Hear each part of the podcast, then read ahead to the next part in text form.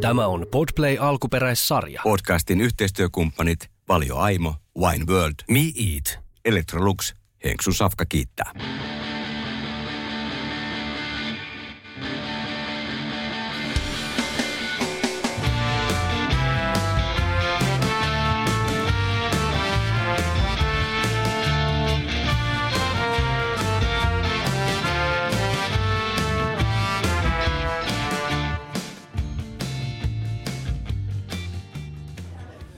Hyvät kuulijat, tervetuloa kuuntelemaan Henksun Safkaa. Täällä keittiö takahuoneessa keittiömestarit Pekka Terävä, Antti Vahtera ja Petteri Luoto. Ja minä, Pauli Aaltosetelä, tämän ohjelman tiskari ja puheenjohtaja. Tässä ohjelmassa kuulette sen, mitä ette muuten voisit keittiöstä tietää, koska puhumme vähän niin kuin kukaan ei meitä kuulisi ja silti tiedän, että teitä on paljon. Ja tämän jakson teemana meillä on ranskalainen keittiö. Eihän voi tehdä ruokapodcastia puhumatta Ranskasta. Gastronomian sanastakin on suureksi osaksi ranskan kielistä ja jos muistaa oikein, niin ranskalainen keittiö on jopa Unescon aineettoman kulttuuriperinnön luettelossa ensimmäisenä yksittäisen maan gastronomiana. Eli ranskalainen keittiöpojat, mitä siitä tulee mieleen? Bonjour. Bonjour. Ça va bien. Ça va bien. Et tu? Ja kai patonki on. Patonki on. Patonki. Champagne. Patonki. Ja champagne. Champagne. Klasissa on champagne. On, kuulkaa. Nyt on tilanne, ollaan päästy siihen pisteeseen, että meillä on täällä Wine World toimittanut meille Maillin Grand Cru Champagne. Eiköhän lähdetä tällä. No eiköhän maiseta. Pienellä niin siivulla liikenteessä. Hyvää tammua. Mikä se olisi semmoinen ranskalaisen gourmeen resepti, mikä tässä jaksossa kerrottaisiin meidän kuulijoille? No. Sol meunier tai sitten tartarpihvi. Kumpa otetaan? Kala vai lihaa? Tartarpihvi kuulostaa aika hyvältä. Tartsani. Otetaan tartsani. Tartsan kehi. Tämäkin on oikein jännä, että silloin kun me ollaan aloitettu, niin silloinhan se oli aina nuorta ja paistia. Mm. Silloin oli se suutuntuma ja ei pitkään, mutta nykyään nyt esimerkiksi meidän keittiöpäälliköiden kanssa, niin ne haluaa aina se, että marmoroituu ja semmoista niin kuin kuukauden kaksi raakakypsyä. Mm-hmm. Ja siitä sitten aasisiltana sitten just mä ajattelin, että no perhana pitää kokeilla. Me tehtiin tuossa Lihtoisen Juhan kanssa. Tehtiin männeenä vuotena, tehtiin illalliset ja tehtiin sitten se, että mun se oma resepti on se, että vaihdoin tähän marmoroituun. 1,5 kuukautta raakakypsytetty ja pinnat kiinni grillissä. Tulee semmoinen aromatisoitunut sitten ihan normaali kuutioksi. Sitten semmoinen sipuliliemestä tehty semmoinen hyytelö, sinappi. Ja sitten salottisipuli, pikkelöity salottisipuli, riterattu kapris ja sitten riterattu salottisipuli. Siitä tehtiin se mäiske. Mm-hmm. Ja täytyy sanoa, että oli erinomainen. No, mutta ei jätä nyt ihan uudelle tasolle. Me niinku, olet klassisen linjalla. No kerro, mikä on klassinen linja tässä. No niin, että siis sehän on ihan täysin raaka. Mm. No varmaan on tässä Pekan tapauksessakin, se on niinku raaka vielä, mutta et siinä on niinku nyt kuitenkin sitten sitä pikkasen pellattu. Mä pidin siitä tekstuurista, se muutti sen. Niin varmaan, niin. Niin sillä tavalla. Toiveet tämän hiljaiseksi. Mulle tuli kyllä semmoinen, että mulla jäi hopeamittali kaulaa. Turha mun on lähtenyt lässyttää mitään. Mikä on Antin tartar-twist? No. Jos puhutaan, niin mä sitten taas menin ihan niinku tämmöiseen niinku traditionaaliseen, että se on niin kuin rasvaton se liha ja se on täysin punaista, kaunista. Siellä ei kalvoja eikä mitään ja Fileestä vai? No paisti. Niin siis mutta mäkin on vanha koulukunnan paistista. Niin. Muutettiin sen näkyy. Niin, mutta jos mennään tällaiseen, niin se on jauhettu niin kuin semmoiseen grossiterällä. Tai sitten se on räävitty niin kuin veitsellä. Veitsi raaputettua. Se on niin kuin se paras tapa. Ja siihen sitten kapris, punajuuri, sipuli ja keltuainen. Ja suolakurkku. Entäs sinappi? Ehdottomasti Dijon sinappi. Leivotteko sen patongin, joka ranskalaiseen keittiöön kuuluu siihen rinnalle itse myöskin? No joo, tai sitten sitten hyvä brioche tai joku tämmöinen näin, että se on niin kuin erikseen, että sä syöt sen lihan sellaisenaan tai sekoitat sen siinä itse lautasella mustaa pippuria ja sitten suolaa, maldon suolaa rikottelet siihen päälle. Se on ehkä se, mutta että sit, niin kuin, jos mennään niin kuin toiseen, niin jos nyt hypätään Ranskasta Brysseliin, niin siellä on tämmöinen ravintola Vincent, missä on filet amerikaan. Ja se on sitten taas, tulee pöydän viereen se kaveri sekoittamaan sen tartarpiirin jauhettua lihaa. Siis ihan paistia, mikä on reevitty tai sitten koneella jauhettu tasaiseksi. Se laittaa siihen worcesteria, tapaskoa, majoneesia ja sekoittaa siitä valmiin tämmöisen piivin siinä pöydän edessä. Toi on mulle tuttu nyt, kun asun Brysselissä, niin mä oon useamman kerran syönyt. Joo, se on mun versio, valinta. Se on aika hieno. Mutta että niin kuin pahdettu leipä, niin kuin Pauli kysyit, niin sopihan se siihen, kun se on hienosti pahdettu ja sitten siihen voita päälle ja tällainen näin. Tämä on mun versio tartarista. Mutta en väheksi yhtään. Ja niin kuin, mikä oli Pekan tartar, niin se taas, että mikä maistuu hyvälle suussa. Ja tuo varmasti maistuu tuo Pekan tartar erinomaisen hyvälle. Sitten siihen vielä se aatelina kruuna ei keltuane, vaan kaviaari. Niin. Kaviaari keltuaisen sijasta. No, se on lompakko kunnossa, niin ei siinä mitään. Soitto itärajalle, että jos siellä vielä löytyisi. Se voi olla, että sieltä ei nyt tule mitään. Ei tule mitään, ne halutaan. Jos mennään ihan sit toisen laitaan, niin tähän niin kuin tammikuuhun, niin perinteinen sipulikeitto. Se on kyllä muuten totta. Niin, se on hyvin ranskalainen. Niin, totta. Miten te sen muuten teette? Kyllä. Siis ehdottomasti. Joo. Siis niin kuin, jos mennään näihin ranskalaisiin klassikoihin, niin kuin... No niin. Sieltä. Paimo soittaa, älä vastaa. Sanot, sä oot radiossa, niin sitä ehdi. Niin, sipulikeittoa jäätiin ennen kuin Petterin puoli soi. Niin, ranskalaisessa keittiössä, niin kuin klassikoita, niin niitähän riittää. Mm. Niitähän riittää ihan siis pilvin pimein. Pateet, kaikki, ja ennen kaikkea, mistä niinku keittämisen perus alkaa, on liemet.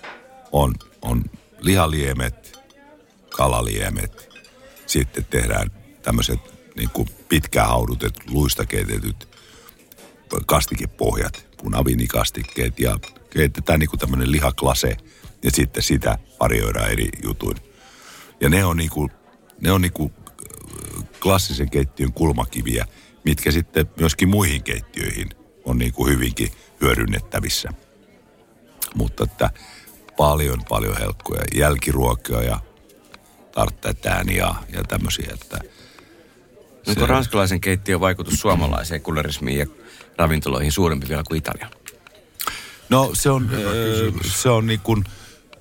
Se on klassisen keittiön ja hyödynnettävissä. Se on keittiöalan niin kuin kulmakivi on osata tehdä perusasiat ensin. Niin kyllä kuitenkin väitän, että vaikka tuosta Italiasta keskusteltiin jo aiemmin, niin kyllä ranskalainen on se peruskeittämisen niin kuin kulmakivi. Niin sen päälle rakentuu sitten erilaisia niin kuin variaatioita. Ehdottomasti. Niin, siis olen samaa mieltä. Kouluissakin. Vielä takavuosina, niin kaikkihan on lähtenyt ranskalaisista keittiöstä. Ja nimenomaan Escoffier, mikä on tehnyt tämmöisen niin kuin opuksen, mikä sitä on keittiöraamattu.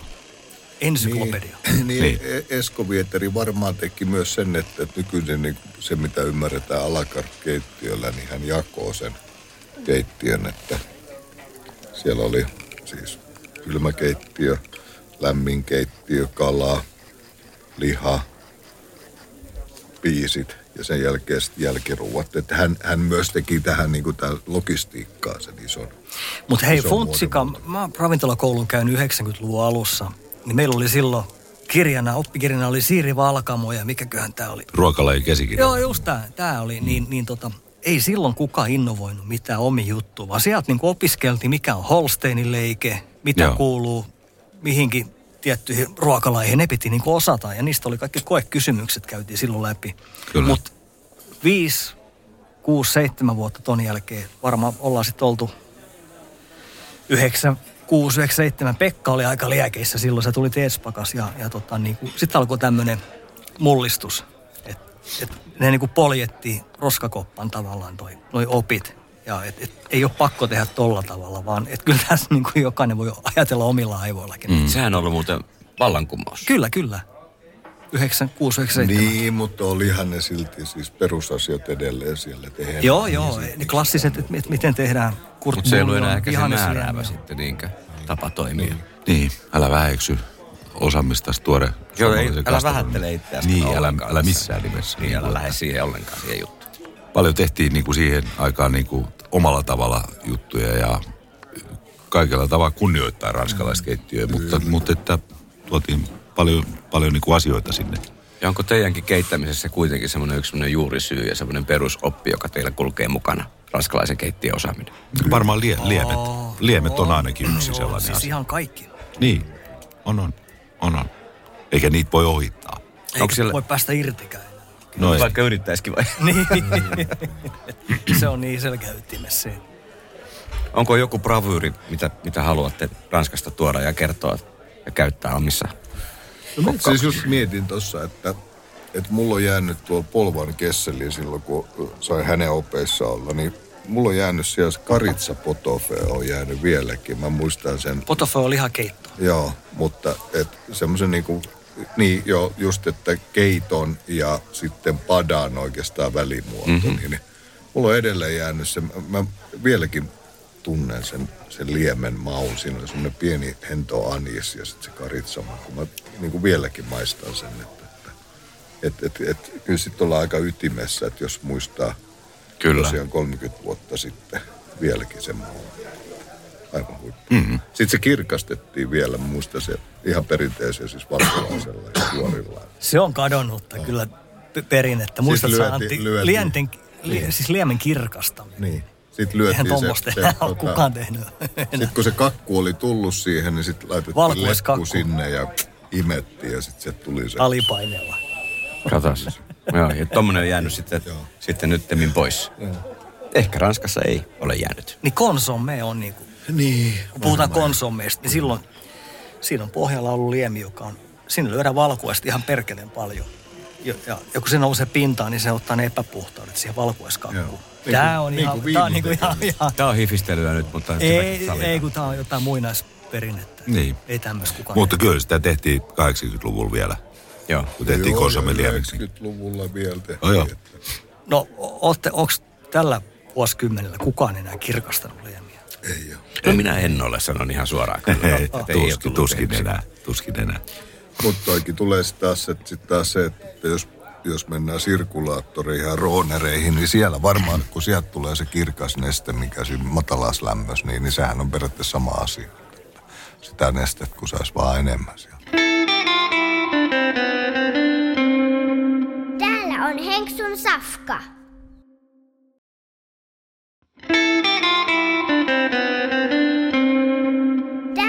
Henksun Safka. No jos se traditio ja se niin kuin perinne ja oppiminen on tullut Ranskasta, niin mikä on merkittävin gourmet tai gastronominen innovaatio, mikä Ranskasta on yhä hengissä Suomessa? Niin, no Ranska on ollut pitkällä edelläkävijä, mutta että jos katsoo vaikka Bocuse kilpailu, niin ei ole enää mikään automaatio, että Ranska olisi niin kuin se ykkönen vaan. Okei. Okay. Niin. Mm.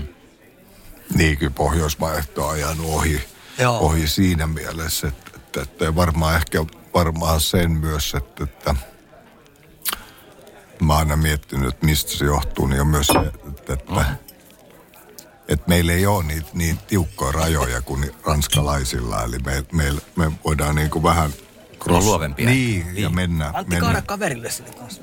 Mennä niin kuin vähän ees sun taas siinä, mutta tietysti se, että pohjoismaisessa gastronomia on mennyt niin kovaa vauhtia,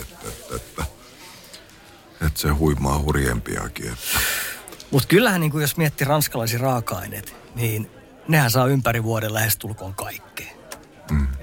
Kyllä se semmoinen gastronomian mekka on joka tapauksessa.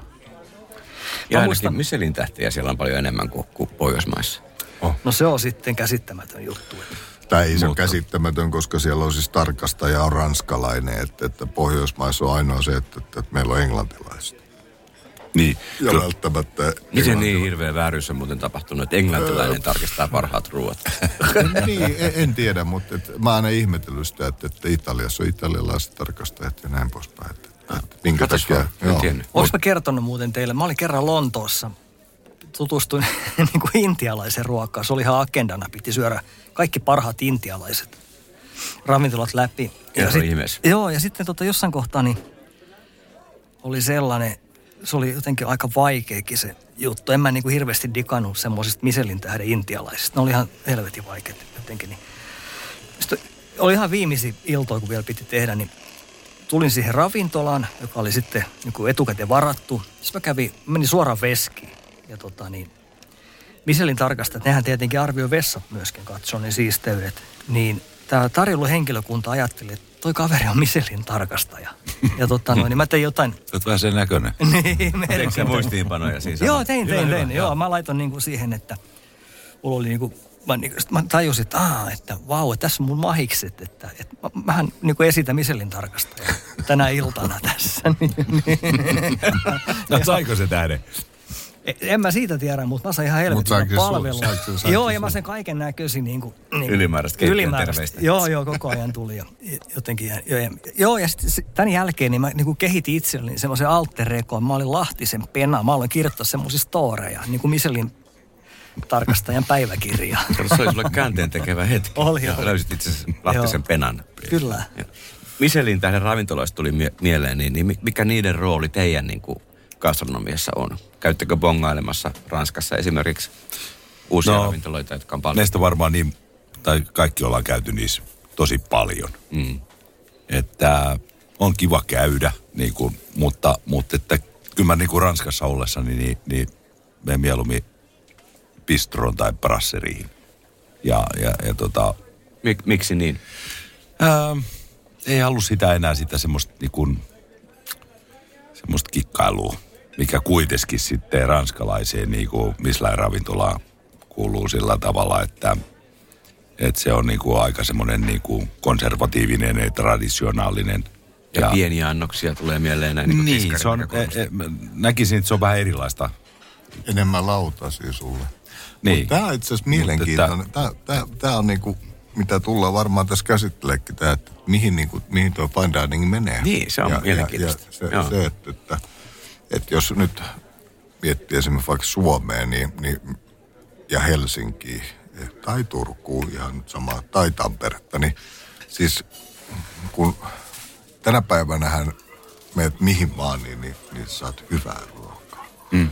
Ja sitten se kysymys onkin just, mikä on se tavallaan sitten, mikä erottaa sen just tuosta, että on se Michelini tai on se fine diningi tai mikä se on, että onko se se palvelu ja mikä sen tulevaisuus on. Että. Mitäs luulet, mikä se voisi olla sun vision mukaan?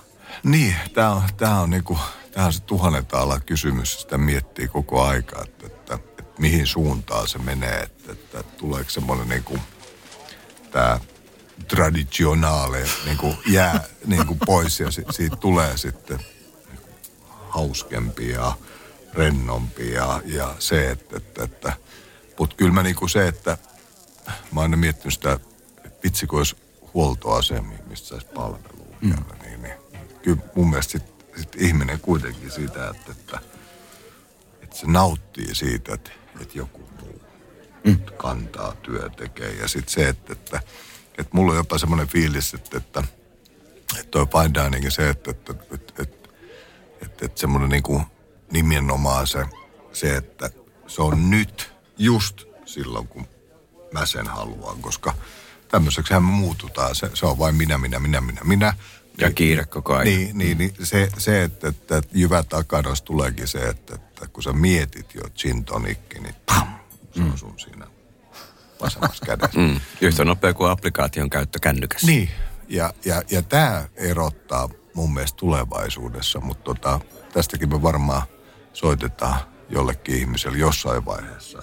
Että kuullaan. Pyydetään vähän lisäneuvoa. Niin. Miten te näette, hei Petteri ja Antti, gastronomian tulevaisuuden, fine diningin tulevaisuuden. Tuo oli musta mielenkiintoinen visio, mitä Pekka kertoi. No erittäin mielenkiintoinen ja varsinkin kun vieressä istuu Michelin ravintolan omistaja, niin se on niinku... Mä näen kyllä sen sillä tavalla, että no, siis kaikilla kunnioituksella ne on hienoja kokemuksia, ehdottomasti. Ne on erittäin hienoja kokemuksia, mutta se, että mä uskoisin näin, että ihmiset haluaa niinku enemminkin sitä fiilistä, sulla on tunnelmaa ja se ruoka on niinku helkkarin hyvää ja se ruoka on hyvä, mutta se kaikki palvelu ja kaikki tämmöinen, se miljö ja kaikki, että se on niin niinku... Semmoista pientä piperystä enää, että se on niinku koko illan show. Että sulla on niinku hyvä olla koko ajan. Ja se on konstailemattomaa. Niinku, ei ole niin semmoista, ei ole niin fiiniä. Että sun on helpompi tulla ja olla. Et se kuuluu kaikki siihen niinku juttuun. Mutta toki hinnassa on näkyä. Se pitääkin olla niin, että jos se on niinku... Siinä on uusi konsepti ja silloin ravintolalla on tähti. Totta kai se vaatii joka tapauksessa työvoimaa enempi ja käsityötä ja loistavat raaka-aineet ja palvelua. Mutta se ei ole enää sellainen, että sä tuut johonkin semmoiseen niin kuin monumenttiin, että no. Ja asiakaskuntakin on varmaan vähän erilainen, missä ja asiakaskunta nuortuu myöskin. Meidän pitää muistaa, että koko ajan nuortuu niin kuin ja pitää kunnioittaa toki vanhempaa väestöä, mutta meidän asiakkaiden tulevaisuus, varsinkin Pekalla, kun on ravintoloita paljon, niin se nuorenee koko ajan. Ja ne elää onko siinä. Näin? Sehän on mielenkiintoista. Nuoreneeko asiakaskunta? Kyllä. Ja siis tämän päivänä 20-30, niin nehän käyttää joka päivä oikeastaan. Niin. Ne on oppinut syömään lounaat. Mm. Ja sehän tämä niin kuin hieno tilanne Helsingissä esimerkiksi on se, että tänä tekee mieli... pakistanilaista, nyt pakistanilaisia ja huomenna intialaista ja seuraavaksi pohjoismaalaista, niin sä valitset, mihin sä meet. Mm. Mun mielestä toi kenttä on kyllä pirstaloitunut. Jos miettii vielä, mennään ajassa vaikka 15 vuotta taaksepäin, niin Optio-lehtiin, siellähän oli aina niinku parhaat ravintolat. Kyllä. Niin nehän oli aina fine dining paikkoja, jotka niin oli niinku. Mutta et tänä päivänä niin... Nyt on muitakin. Niin, eli siis ihan huipputasosta kiinalaista on mahdollista saada. Että se fine dining on tavallaan, niin kuin, se on vähän kärsinyt tossa jutussa myöskin. Mikä sun ennuste on siitä tulevaisuudesta, mitä tässä Pekka ja Antti vähän piirteli tuonne eteenpäin? Fine diningin suhteen. Käsityö ja huippuraaka-aineet. Niin, voi pojat, ennuste on heikko. Miksi heikko? Annoksissa pitäisi pyytää niin paljon, ja Helsinki ei ole riittävän iso tuohon. Helsinkiin mahtuu... Montako? 3-5. Niin se ei ole hirveän paljon. Top-luokan. Mutta sitten tässä tulee tämä iso kysymys, että matkailun kautta, että me nähdään koko aika jo, että Espanja tai ylipäätänsä Etelä-Eurooppa plus 40-50 astetta, niin että paljon se tulee muuttamaan. Niin kuin geologisesti se, että tänne alkaa turismi tulee jo pelkästään sen takia, että täällä on ilmasto, missä pystyy olemaan. Ja se on mun mielestä mielenkiintoinen. Viime vuonnahan kesällä me nähtiin jo, että intialaisten invaasio iso määrä. Ja tämä tulee, se on juuri näin, mitä Petu sanoi tuossa, että kun se käsityön ja sitten sen hinnan niin kuin korrelaatiot, että missä se on, niin se on se haastava kysymys. Esimerkiksi se, että Suomessahan esimerkiksi tähtipaikassa syöminen on noin 30% halvempaa kuin esimerkiksi vaikka Ruotsissa, Tanskassa, saatikaan sitten mennä Eurooppaan. Ja silti meillä on kuitenkin verotus koko Euroopan kalleen. Et siinäkin mielessä sitten, että... Sitten se kysymys raskas on se, yhtälö. Niin, se tasapaino niin kuin löytäminen siinä, niin siitähän on kysymys. Mutta kyllä mä niin kuin taas tuosta, jos aiheeseen mennään niin kuin Ranska ja Bocuse. Se olisi kyllä tietysti kiva, että kun meillä on joku teema, niin pyritään niin vakavaksi. Se on teille lähinnä Ranska. Niin, lähinnä sitä, että jos miettii niin kuin Paul Bocusen niin kuin se että kuuluisa ranskalainen kokki. Niin, ja sieltä sen tavallaan, mitä se loi, ja Lyonista tuli tavallaan tämmöinen niin kuin ruuan mekka ja kaikki. Ja sitten miten se säteilee, joo, näiden kilpailujen takia niin kuin globaalisti.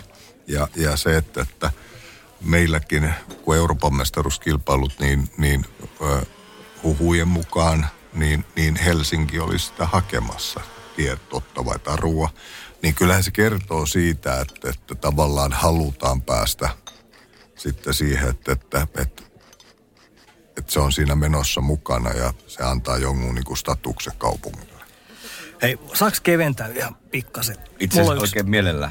Yksi story, kun... Niin, ettei tule itkuu. Niin. Onko Ranskan gastronomia vähän semmoinen vakava aihe muuten?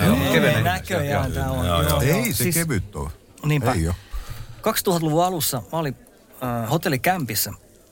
Oli veri sitä pikkukeittiöä siinä ja meillä oli ranskalaisia kokkeja. Tutustuin niihin, niin sitä kundit sanoi, että tuotaan niin kesällä heidän vieraksi. Tonne. Tämä yksi David oli Rennesissä asuen. Mä sanoin, no joo, mä voin tulla kesäksi sinne ja... Meni hänen kanssa, lähti yhtä matkaa ja sitten se lykkäsi mut yhteen ravintolaan duuniin ja se oli ihan mielenkiintoinen kokemus.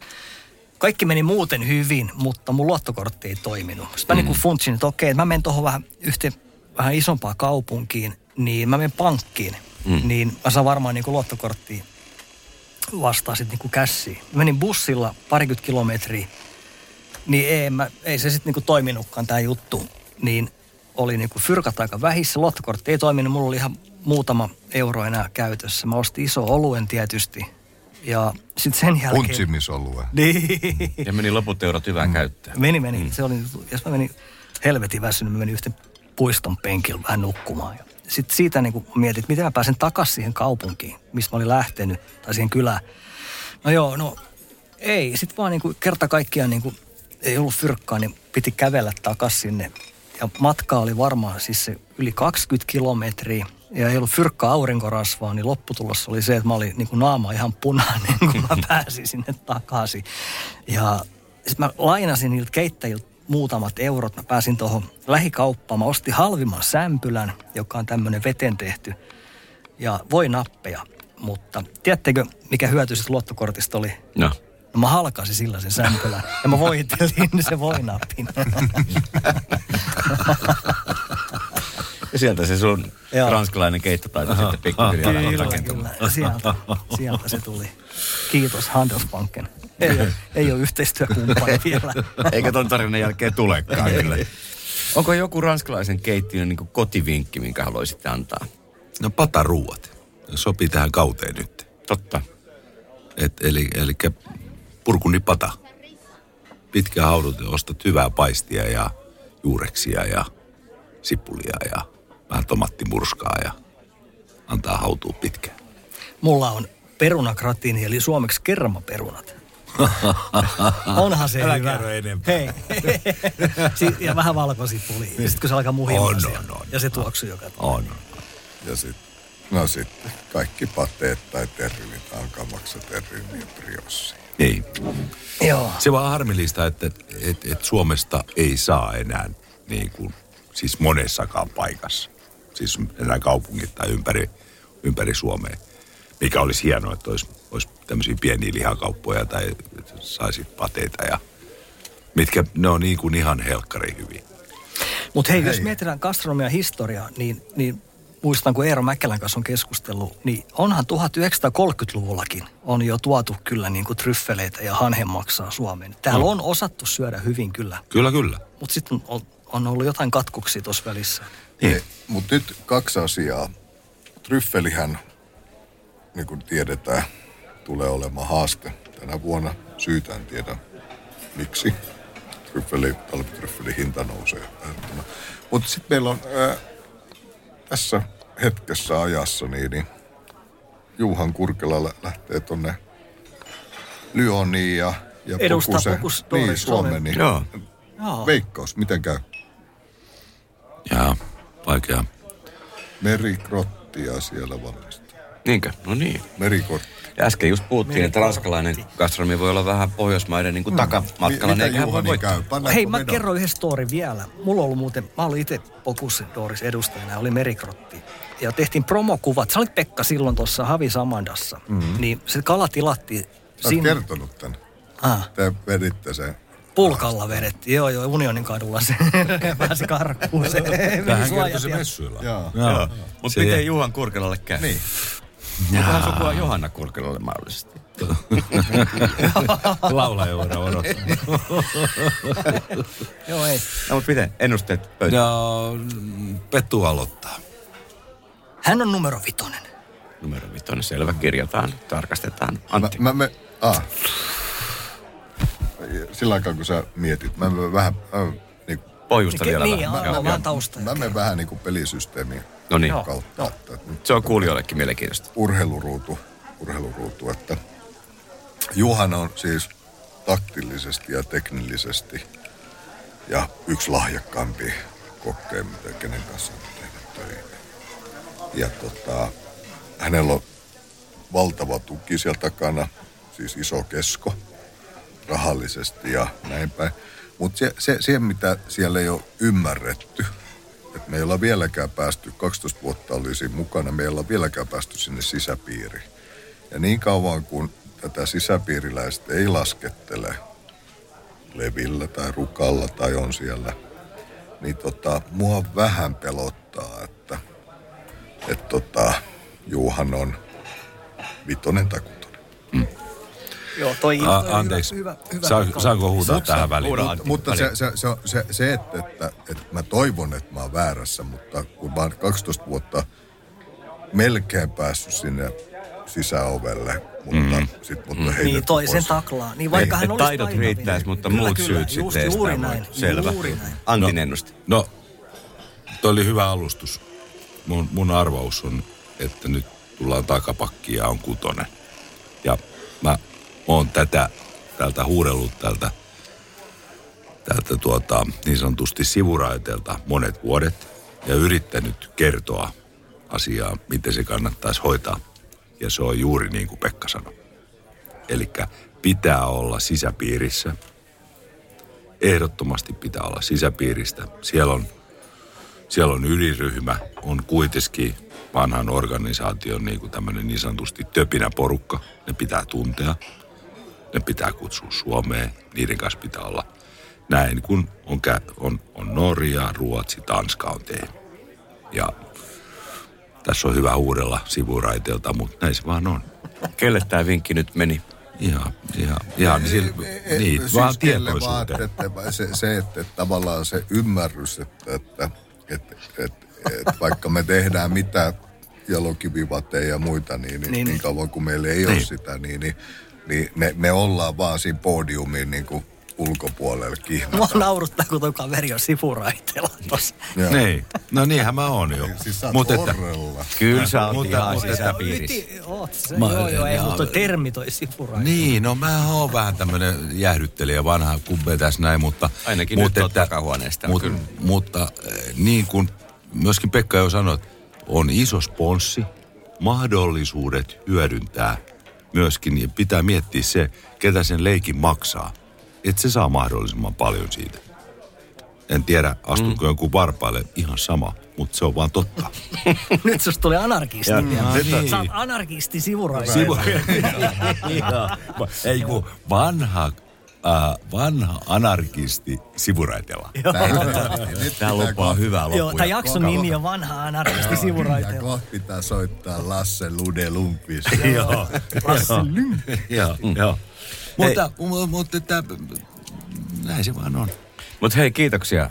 Henksun Safka päättää tähän. Kiitos Pekka Terävä, Antti Vahtera ja Petteri Luoto hyvistä jutuista. Jatkamme ensi jaksossa ihan muista teemoista. Kiitos Pauli Aaltosetelä ja jatketaan täällä takahuoneessa vielä hetki ja sitten Petteri takaisin töihin. Podcastin yhteistyökumppanit Valio Aimo, Wine World, Me Eat, Electrolux. Henksun Safka kiittää.